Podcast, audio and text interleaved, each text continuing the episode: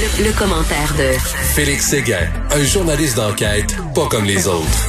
Écoute, Félix, si tu es un chroniqueur judiciaire qui se respecte, tu dois aimer le film Le Parrain, j'espère. Bien sûr, bien sûr. Écoute, moi, c'est ma Bible, c'est mon Coran. Tout ce que j'ai appris de la vie, je l'ai appris dans le parrain. Euh, je le regarde religieusement une fois par année. Et là, j'ai toute une nouvelle pour toi. OK? Il va, et regarde bien ça, là. Il va y avoir un film, un long métrage sur le tournage du parrain avec Jake Gyllenhaal et Oscar Isaac. Le comédien Oscar Isaac va incarner Francis Coppola, le réalisateur. Donc, un, long métrage sur les coulisses du tournage du parrain et une série en dix épisodes aussi qui est une autre affaire avec d'autres comédiens aussi, une série en 10 épisodes sur le tournage du parrain aussi.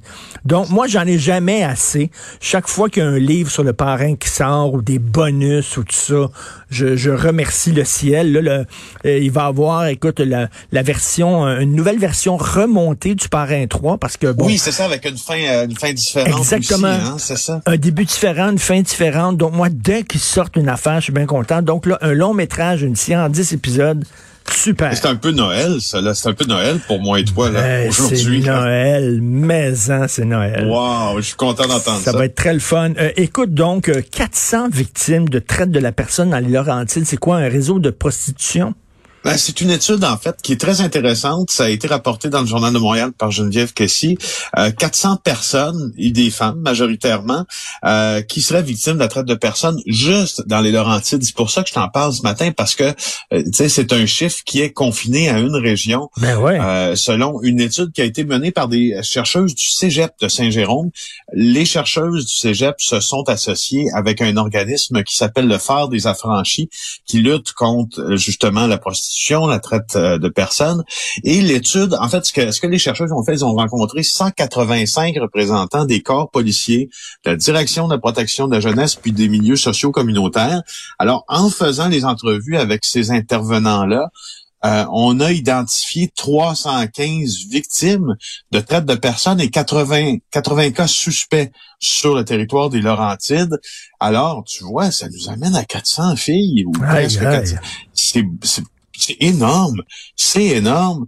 Euh, alors, euh, et puis pourquoi on apprend ça aussi comme ça aujourd'hui? C'est parce que par définition même, euh, la prostitution c'est de nature cachée, la traite de personnes c'est de nature cachée. On a de la difficulté à avoir les bons chiffres sur les sur les phénomènes parce que c'est clandestin parce qu'il y a des, des, filles, dit euh, la chercheuse, qui souffrent en silence, bien sûr. Alors, euh, peut-être qu'aujourd'hui, par la, publication de cette nouvelle-là, hmm. nouvelle -là, on sait maintenant que cet organisme, euh, au moins, travaille à les aider. Et, et puis, un autre constat aussi, je voulais terminer là-dessus, que, que, que, la chercheuse estime alarmant, c'est que les gens qui ont été interrogés, donc policiers, sociocommunautaires, DPJ, la moitié affirment être mal informés, mal outillés pour intervenir chez euh, les victimes, puis 50 48 pour être juste n'ont reçu aucune formation ni hmm. atelier de sensibilisation sur la traite de personnes. Seulement pour une un région. policier sur deux, là. Ben oui, seulement pour une région, 400. Écoute, je vais te raconter une, une, anecdote. Il y a quelques années, tu sais, à l'époque où justement il y avait un gros problème de prostitution juvénile à Québec. On se souvient, puis il y a eu l'enquête Scorpion après ça. Écoute, moi et Benoît, on va tourner une émission des francs-tireurs à Québec. On a des tournages toutes les journées. Le soir, on s'en va dans un bar, on fait la fête on boit un petit peu trop, Benoît et moi, et là, on prend un taxi pour s'en retourner à l'hôtel. Et là, le chauffeur de taxi nous dit, les gars, ça vous tente-tu euh, d'avoir des filles? Je peux vous amener quelque part. Le, chauffeur de taxi nous proposait de nous amener dans un bordel illégal. Mon Dieu. À Québec, et là, on s'est dit, euh, non, on veut rentrer à notre chambre d'hôtel, se coucher, tu sais. Mais le gars faisait ça. C'était donc, il y a des chauffeurs de taxi qui étaient impliqués là-dedans. Moi, j'en revenais pas. Ben, ça prend un réseau, tu sais. Les souteneurs, puis si ça existe encore aujourd'hui, peut-être que là, c'est moins euh, gros comme le bras, en fait, là, parce que ce que tu décris, là, c'est quand même, c'est ben quand même assez énorme. Ça, ça pas, c'est pas, euh, c'est pas discret, disons, mais les souteneurs s'appuient sur des réseaux aussi qui rabattent des clients pour eux. Alors, ça arrive euh, ça arrive, euh, ça arrive, ça arrive souvent, malheureusement. ouais, ouais, malheureusement. Écoute, je veux absolument, parce que on partage la même fascination pour cette histoire du monolithe dans l'Utah. Moi, j'imagine l'artiste qui a fait ça, OK? Parce que j'imagine que c'est un artiste qui a mis un monolithe, puis ça a l'air que, moi j'ai entendu parler, ça a l'air que ça fait cinq ans qu'il est là, le monolithe, plusieurs années. T'imagines l'artiste qui a, décidé de faire ça, il a sacré le monolithe là, puis là, lui, c'est son trip. Il en parle pas à personne, tout ça. Il est là, dans, il est chez lui, puis il est content d'avoir fait ça. Puis je, je, trouve ça vraiment hallucinant. Alors, tu nous en parler? On a d'autres informations. Parce que, je trouve ça hallucinant aussi, puis parce que je trouve ça et drôle, puis je trouve que je trouve qu'il y a une vraie démarche euh, dans ça. Euh, presque artistique ben parce qu'il y a comme ça suscite justement cette curiosité là qui euh, qui, qui fait les gens s'interroger. Alors donc pour ceux qui ne savaient pas là, il y a un monolithe, hein, on dirait en, en quasiment en stainless là qui a été euh, déposé dans le dans le désert de l'Utah. Ça, ça trônait, si tu veux, en plein désert comme ça. Puis il y avait, on dirait un anachronisme même, étant donné la, la, la, la l'âge de la pierre devant lesquelles ben devant laquelle il était placé, tout ça. Puis donc ça a suscité beaucoup de curiosité, ça fait le tour du monde. Alors c'est c'est qualifié de mystère cette affaire-là, bien qu'on se doute bien que ce soit un artiste justement qui ait bien pu euh, la, la, placer là. Alors ce fameux euh, monolithe, cette sculpture en métal qui est apparue du jour au lendemain, ben, elle est disparue du désert de l'Utah. Puis il y a un photographe qui a été interviewé par CNN qui s'appelle Ross Bernards, euh, qui est spécialisé, lui, c'est un, gars qui fait aventure et plein air, disons. Alors, il trouve des il trouve des endroits intéressants, il se promène à travers les États-Unis, puis là, il a entendu parler du monolithe, puis là, il a décidé de se rendre sur place dans le désert des Mojave. Puis là, il fait de la rando, de la randonnée pendant quelques heures. Il arrive sur le site, il passe près d'une heure sur place. Il a la, puis là, il regarde la sculpture, puis il regarde ça, gauche, droite, nord, sud, est, ouest. Et il y a des visiteurs. Écoute bien la suite. C'est ça qui est, c'est ça qui est fascinant. Il y a des visiteurs qui arrivent. Là, ce que là, selon ce qu'ils rapportent, ils étaient quatre. Je le cite là. Deux sont restés en arrière. Deux se sont approchés du monolithe et ont commencé à le pousser un peu. Euh, là, il dit qu'un des hommes qui s'est adressé à lui, euh, au photographe et ses amis, il dit j'espère que vous avez pris des photos. Et là, il donne plusieurs poussées sur le monolithe jusqu'à ce qu'il penche, ce qu'il tombe. Les quatre personnes qui étaient avec lui euh, ont pris le monolithe, ils l'ont enlevé, ils l'ont renversé, ils l'ont ramassé. Puis il dit, euh, ils disent, ben, c'est pour ça qu'il faut pas laisser des déchets dans le désert. Ils ont embarqué le monolithe dans un camion, sont partis sans laisser aucune trace. Et lui s'est rendu compte, le photographe euh, Bernard, qui était le seul à avoir vu la disparition du monolithe dont toute la terre ben parle. oui. Alors, tu sais, il y a un coup, de, il y a un coup de maître dans ça, il y a un coup de génie, euh, et, euh, et, et peut-être que je me, je me disais, est-ce que le coup de génie euh, justement, euh, en, écouter les propos qui sont rapportés par Bernard n'a pas été fait par euh, une ONG pro-environnementale qui, qui, qui, qui, qui, voulait passer un message sur le fait de pas souiller les, les, déserts avec plein de... En mais, mais, mais tu sais, en même temps, c'est un clin d'œil, évidemment, le monolithe au fameux film de Stanley Kubrick 2001, Le titre de l'espace, où dans lequel les extraterrestres envoyaient cet objet-là, qui est un objet qui donnait l'intelligence au grand singe pour qu'il puisse se transformer en homme. Euh, donc, euh, il y a tout le côté clin d'œil, mais si je reviens là-dessus. Un artiste qui fait une œuvre d'art ou une performance, ben, il veut que ça soit vu. Il va aller dans des galeries, il va exposer dans des musées. Cet artiste-là a fait ça. C'était son secret à lui. Et il s'est dit, peut-être ça va être découvert dans deux ans, dans trois ans. Peut-être après que je sois mort, quelqu'un va le découvrir parce que c'était en plein désert.